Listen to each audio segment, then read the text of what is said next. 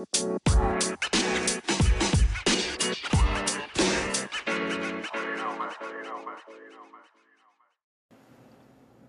2023 to each and every one of you. This is Sean 1113, your host for the Sean 1113 podcast show. If you like this content, please contact me at Sean47k. 7k at gmail.com. Sean47k at gmail.com. Or send an voice, voice message as well and share this content as well. Thank you in advance for that. With that, I do want to let you know in a little lighthearted way. Um, if you ever thought of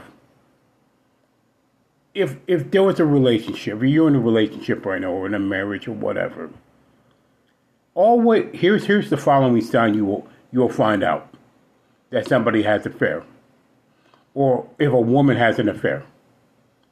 Always look at their coffee mug and a spot of Earl Grey tea. And if you see that, you know there's a sign of possible cheating right there with Earl Grey tea. They're all going to say it, so you might as well. So, men, I want to give you advice on that. Women, if you see um, caramel tea and they going by the side like like that, caramel tea, they're calm. They're not, they're having an affair. Look for those signs, folks. Look for those signs. okay, I'm just trying to make a joke, but uh, hopefully it went off well. I don't know. Anyway, we have new 2023 and um, saw the college football playoffs, and this was wild. Like I said, I was at work, so I had to see the clips and the highlights from that.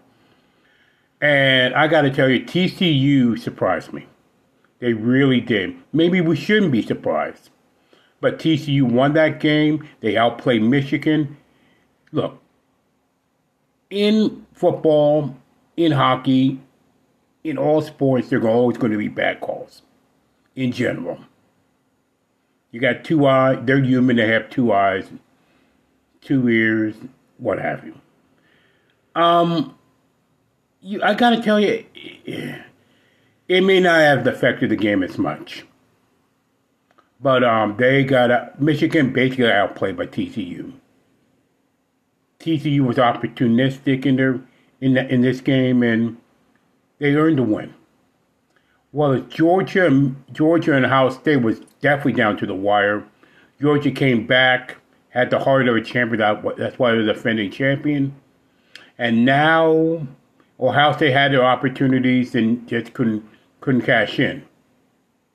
Uh, but I'll tell you what, whose whose stock went up for the draft: C.J. Stroud and Stetson Bennett the fourth.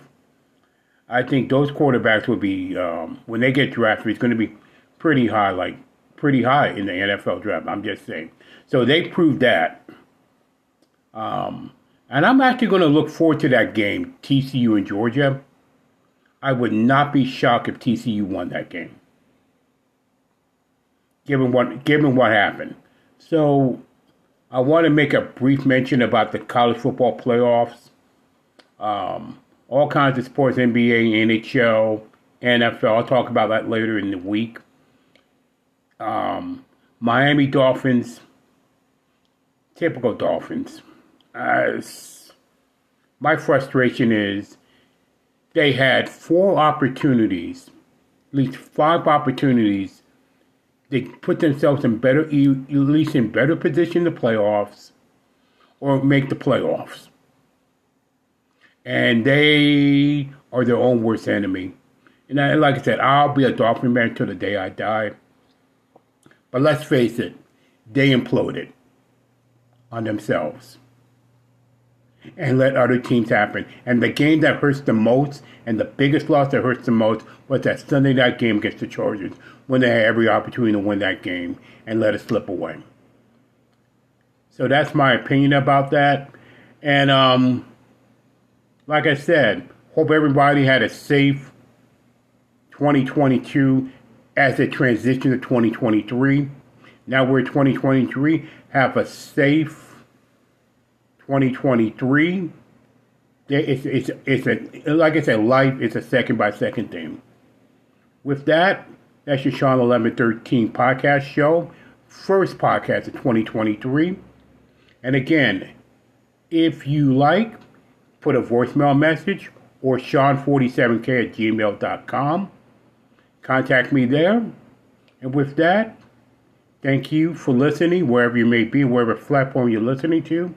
And as always, year after year after year, please stay encouraged no matter what.